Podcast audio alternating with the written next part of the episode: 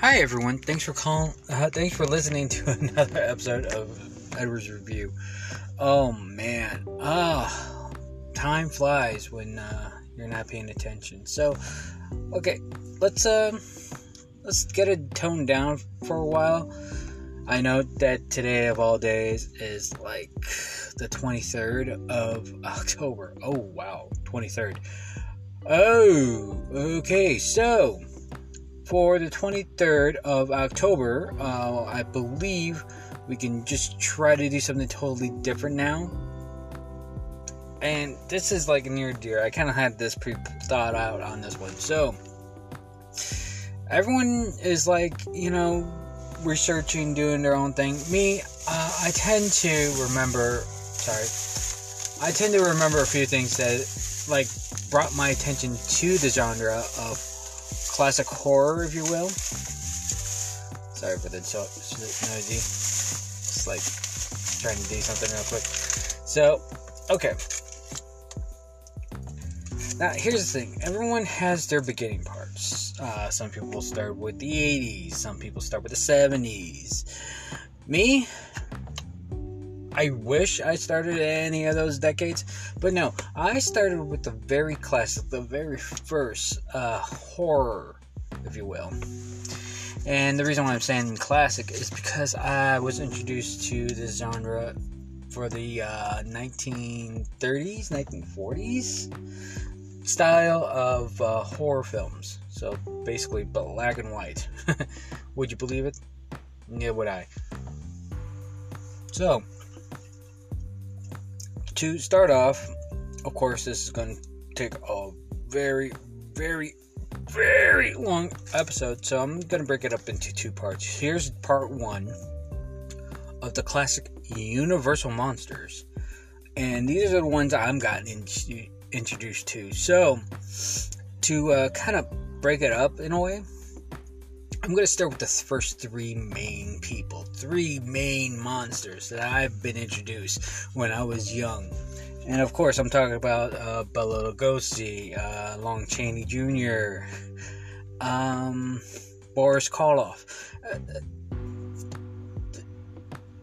those three were like the, the classic, like, head honchos in a way for me. So, and if you're wondering, like, which one represents which one, so, okay, here it is. Bela Lugosi represent Dracula. And that's how I understood vampires a little. Then um, Lon Chaney Jr. represents the Wolfman. And even so, that that to me was a little story that I even kind of chuckle in my head because it's like you know a werewolf. And Boris Karloff, uh, uh, now, this is a miscrewed thing, so I'll explain it further in this part of it. But Borla, uh, Karloff uh, represents Frankenstein's monster. And I will explain it in this first part. So, of course, as many uh, treasure trove horror fans have started, we will go with the vampires. so, uh, when I seen Dracula, I'm just assuming that blah blah blah or with the whole hissing fangs and drink ya blah la la la. No. Uh, the representation of Dracula by Lugosi was a charming yet frightening person to have in a room. It's like literally you would like him in the room, but you don't want him near you in the room, you know?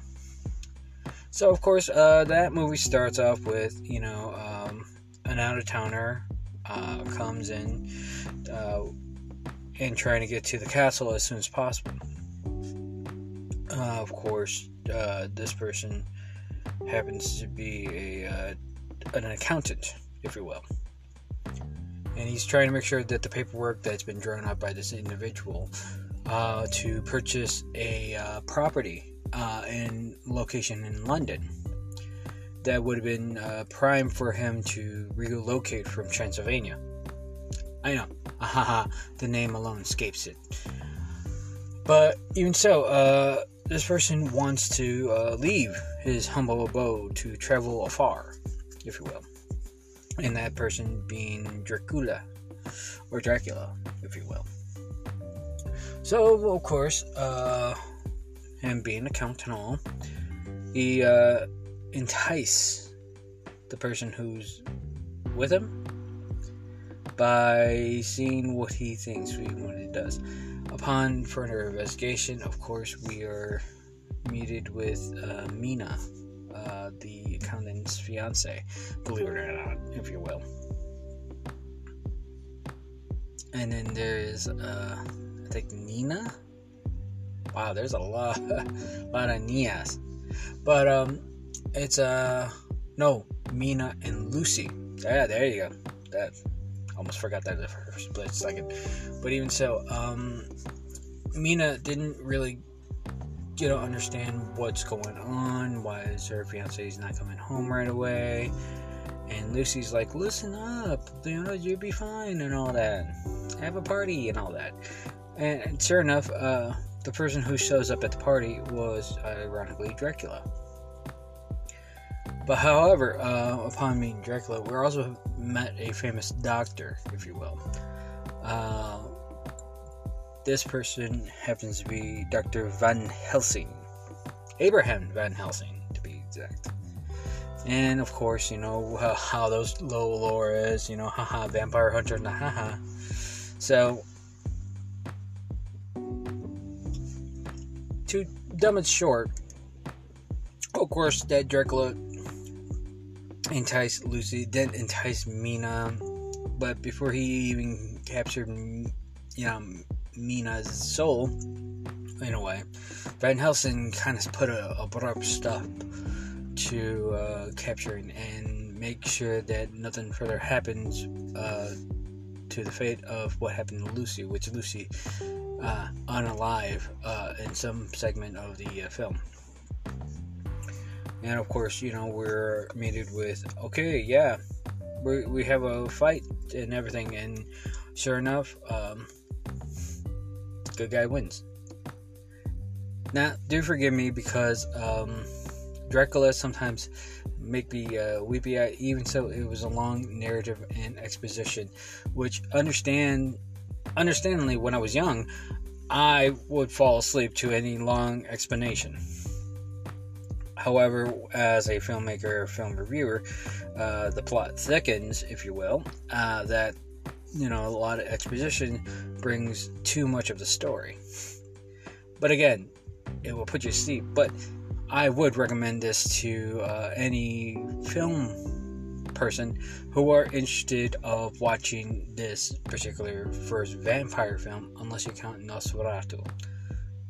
Then I would recommend the second time for this film because Nosferatu also a black and white silent film, which got pretty uh, reflective on Dracula.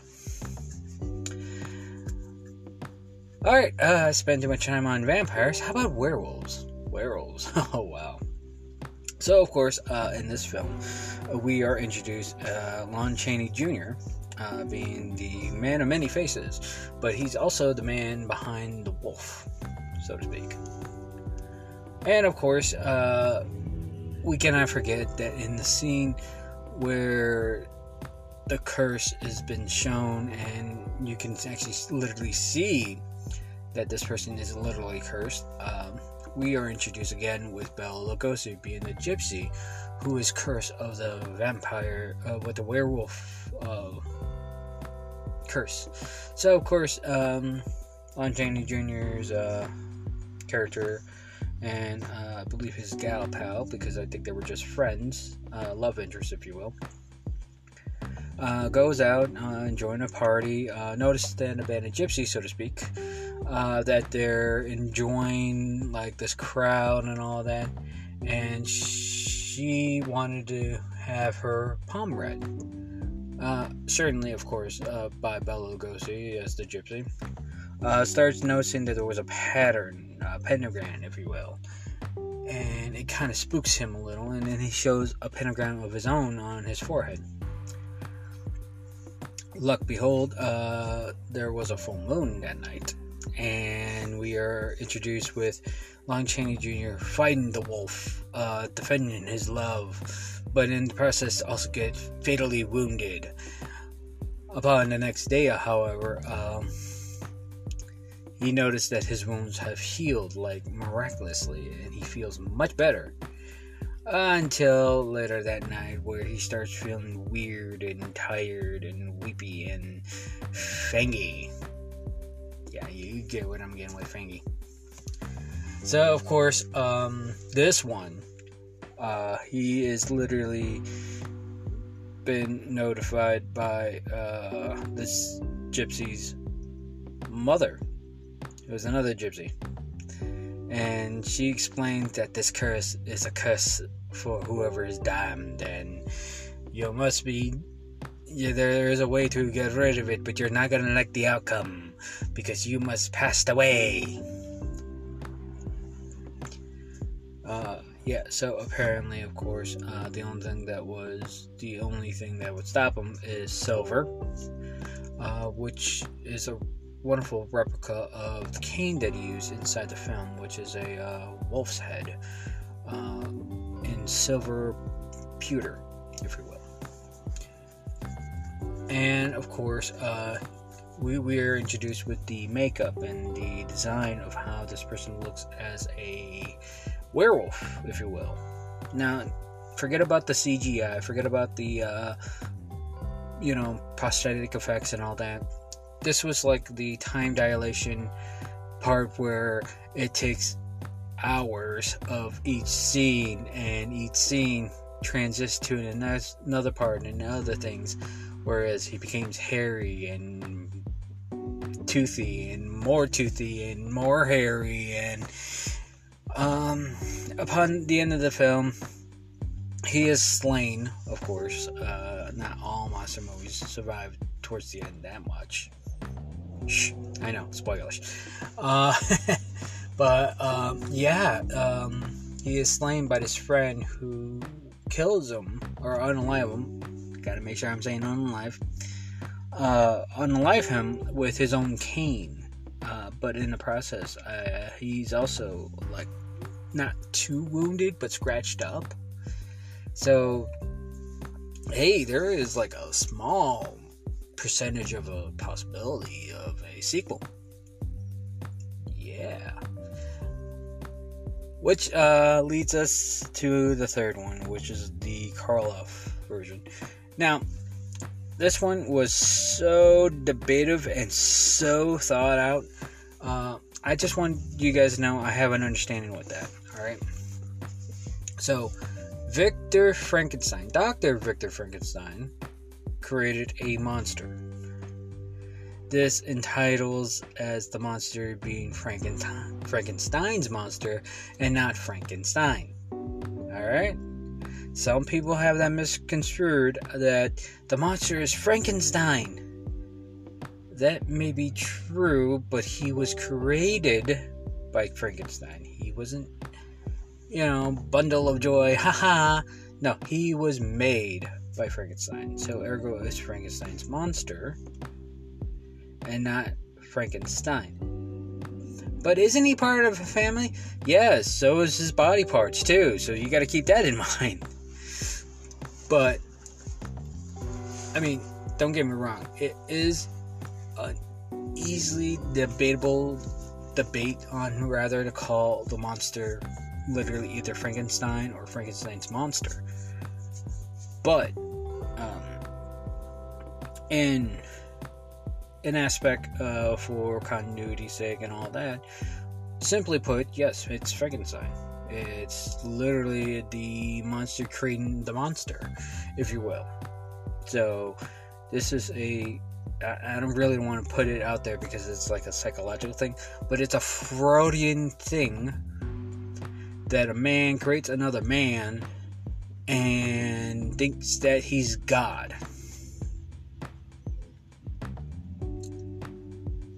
And on that note, of course, uh, in that film, we are actually introduced to a uh, to a old styley uh, Victorian style talk, I believe, or at least maybe this is a different aspect. I don't know and this is an introduction to uh, tonight. You will witness the birth and yada yada yada yada. Or it's basically something totally different. Either way, I remember several different black and white versions of this one. So it's not it's not you know the same when you watch one, but there's might be some changes in a Mandela effect point of view. So, of course, one film shows an introduction of what could man do to an introduction that Mary Shelley uh, explains why and how was this story of hers comes to life. And then, of course, we are introduced to Dr. Victor Frankenstein, who's like having this conniption fit and like going around doing studies and all that. But until uh, middle of the night, where he's literally in a graveyard and he's digging up bodies, which is very odd. Just saying. And of course, he sends out his uh, faithful companion and psychic, Igor, or Igor, or Gore to be exact, to retrieve a brain from the university. Now, this, uh, in my own book, if I have to say so myself, um, if I'm writing a comedy and you're basically telling someone to get something and he does something along the way upon not only retrieve it but stupidly did something on the way back with it that in itself is like a little bit of gold right there if you will so of course um, he grabs the achieved brain but with uh, a spook or a flash, he gets frightened and accidentally drops the jar. Luck would have it, there was another jar that was next to it, but he didn't read the label real quick. Until we, the audience, look a little tad closer and notice that it's an abnormal brain. Uh, you, you see what there's a little reference there? Yeah, yeah. So, of course, uh, Victor didn't know at the time while putting this brain in or installing it in his uh, new monster uh, he does the whole procedure without realizing that, hey, we did something totally different and not where I expected to go in this experiment. So, of course, uh, the monster lives. There is a moment of insanity for Victor. And you know, it's a misconstrued uh, notion that this monster had a comprehension of an adult, but it's more likely a uh, child's brain. Because literally, this monstrosity, if you will, is basically relearning the basics and understanding very little of what's going on and there's always a misconstruction that there is a possibility that this person thinks that this brain knows a lot of things. So of course he questions Igor Igor, what brain did I put this body in? And of course he's like, uh, it was another jar, master. And, you know, as far as I know, there was a lot of reference between young Frankenstein and Frankenstein. But of course, you know, uh, there's a chance that he didn't like his living space, thanks to Igor, and he's being chased out of the out of the castle, out of Frankenstein's laboratory of all things. And of course, the monster is doing God knows what. Of course, in this film, uh, we are seeing that the child gets lifted and get thrown in the pond by accident. And this monster doesn't know what, what was going on. He doesn't assume that this was gonna happen. And of course, you know, villagers are getting angry, they're getting frustrated, they're getting feared. And Frankenstein somehow humbled himself to a blind old hermit who lives alone by himself and he doesn't really realize that this person that he's talking to is literally a monster, so to speak. So, of course, you know, chaos ensues and a lot of things happen. And towards the end of it, uh, we are noticing that Frankenstein had been trapped in a windmill that was going up in flames. And by doing so, that kind of like closed the deal for Frankenstein's monster to be unalive. Uh, again, which brought us to the very end of that one. However, that didn't explain why a sequel was in order. For this is not the last time we will see the monster, because he asked Frankenstein to build him a companion. A companion, nonetheless, by the way, is his fiance. Victor's Fra- Frankenstein, uh, Victor's fiance of all things, is attuned to this monstrosity part of the life that it's been fractured and all that. Which brought us to Bride of Frankenstein. And that story sometimes escapes me because this is a this is one huge like one gap story to another gap story that I feel that we're gonna hold right there because those are the main three that I know of next to one of their sequels. And don't get me wrong, uh, Wolfman and Dracula does have their own own sequels too, but not the way you want it to know. Because in the second film, according to you know what I kind of read, Dracula had a daughter and she is as bloodthirsty as her father was in that film.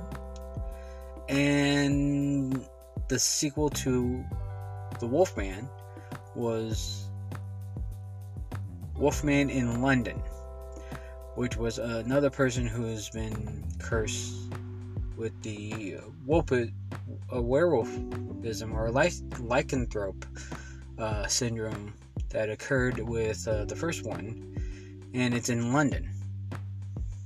And this is supposed to be like a setup of Jack the Ripper and how the stylized of that one is. So I'm gonna end this episode for the time being. The next one will have the other three characters that I did not mention, but there was a there, there was a little time difference on that one. So uh, again, I do thank you for listening uh, to this uh, podcast. I greatly appreciate it. Uh, I'm still trying to figure out what I'm going to do uh, after the month of spooky season ends. So, um, I do greatly appreciate you guys are listening. So, thank you once more. Uh, tomorrow's episode will continue on from this one with the other three characters that I haven't mentioned but will mention in the long run. So until then, you guys have a good one. Take care. Bye.